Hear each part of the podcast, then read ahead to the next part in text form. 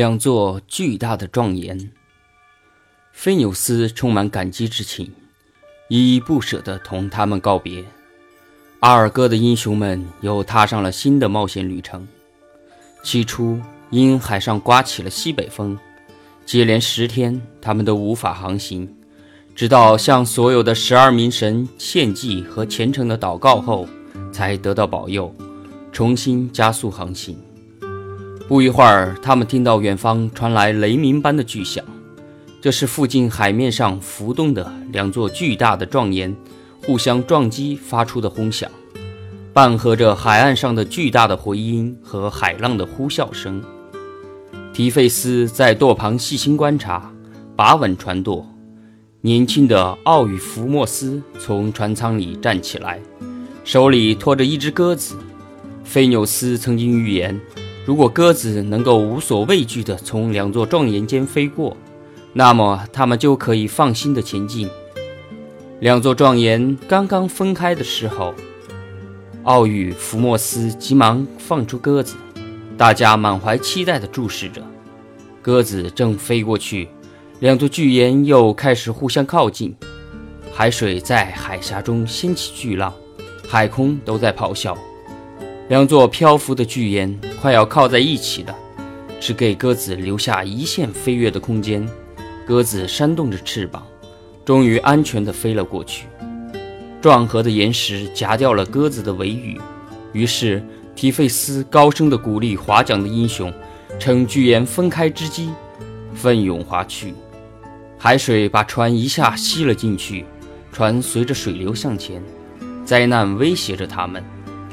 一阵巨浪排山倒海似的席卷而来，英雄们不禁倒抽一口冷气，急忙埋下头来。提费斯镇定自如，下令停止摇桨。巨浪翻滚着冲向船底，把船高高托起，高过了正在合拢的巨岩。现在他们齐心协力。拼命划桨，船桨都万似弓了。突然，漩涡又把船扯进悬岩中间，岩石差点擦到船身。要不是雅典娜暗中悄悄地推了一把，他们的船肯定会被撞得粉碎。不过，撞河的岩石还是夹住了船尾的几块木板，木板被压成碎片掉进海里，瞬间就被冲走了，消失得无影无踪。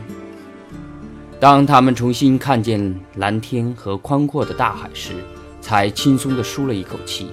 他们真觉得自己像是从地狱里逃出来似的。这不是由于我们的力量才取得成功的，提费斯大声说：“是雅典娜助了我们一臂之力。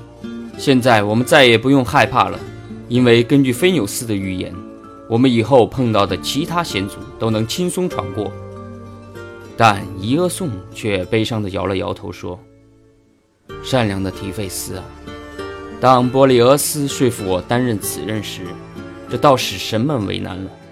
其实我倒愿意当时就被他剁成碎块的。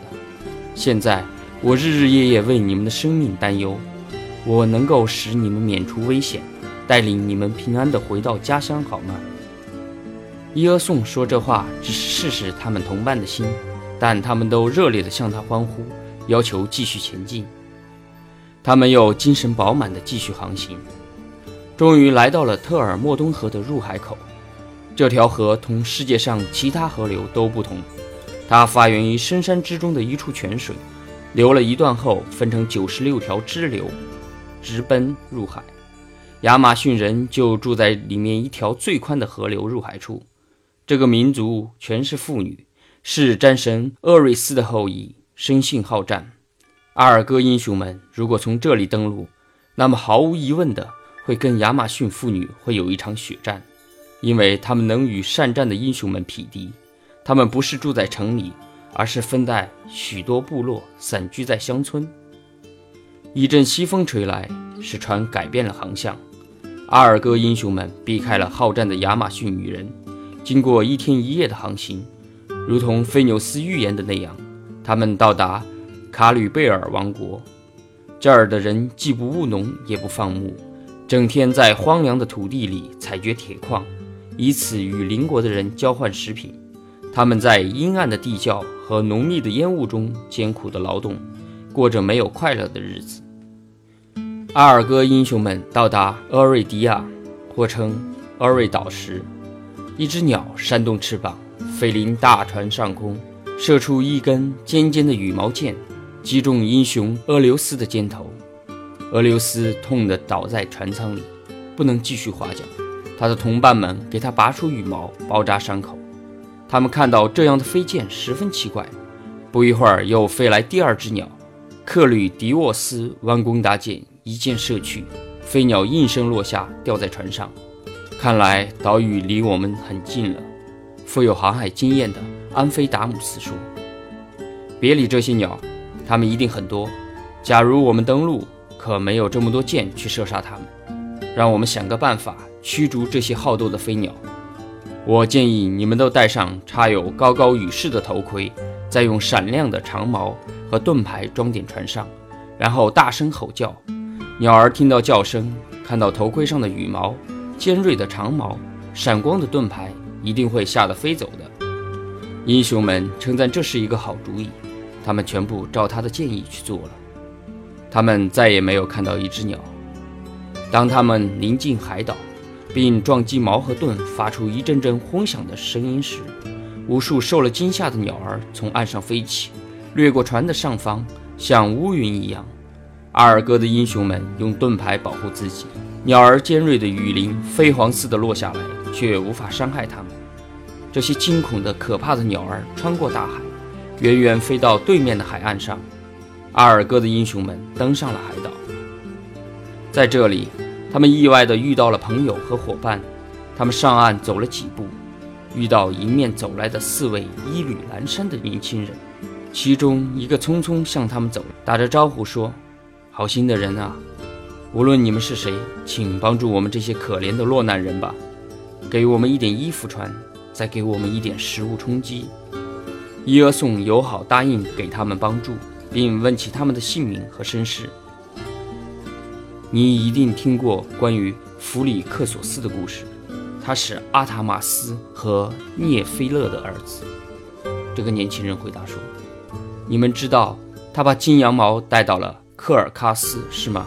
国王埃俄特斯把大女儿卡尔契俄伯许配给他，我们就是他的儿子。我的名字叫阿尔戈斯。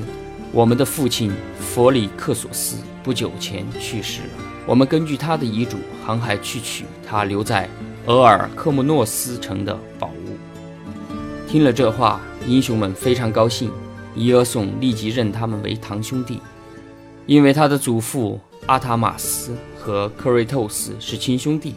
这几个小伙子继续说到他们的船怎样遭到风浪而沉没，他们怎样抱着一块船板漂流到这无人救助的岛屿。阿尔戈英雄们把他们出海的意图告诉了他们，希望他们加入他们的队伍，一起去冒险。年轻人听了，惊恐地瞪大了眼睛。我们的外祖父埃俄特斯是个残酷的人，据说是太阳神的儿子，具有非凡的力量。他统治着科尔喀斯地方的无数种族，而金羊毛旁边还有一条可怕的巨龙看守着。听到这些。英雄们有几个顿时吓得脸色都变了，但埃俄科斯的儿子伯留斯突然站起来说：“你们别以为我们会败在科尔喀斯国王的手下，别忘了我们也是神的子孙。如果他不把金羊毛乖乖地交给我们，我们就把他抢走。”接着，他们举行了丰盛的宴会，在用餐时又互相鼓励，更增添了勇气。第二天清晨。弗里克索斯的儿子穿着新衣，吃饱喝足，然后到了船上。阿尔戈船又扬帆出航了。经过一个昼夜的航行，他们看到了高加索的山峰隐隐约约地耸立在海面上。等到暮色降临时，他们听到空中鸟儿疾飞的声音，那是去啄食普罗米修斯肝脏的苍鹰。它在船的上方飞翔，猛地扇动强健的翅膀，掀起一阵阵大风。鼓起了船帆，一会儿，他们听到远处传来普罗米修斯的呻吟声，因为雄鹰正在啄食他的肝脏。又过了一阵，呻吟声消失了，他们看到苍鹰在高空扇动着翅膀往回飞去。就在当天晚上，他们到达了目的地法瑞斯河的出海口。有几个人高兴地攀上桅杆，卸下船帆，然后用桨把船划到宽阔的河面上。波浪似乎都在船前绕开了道路。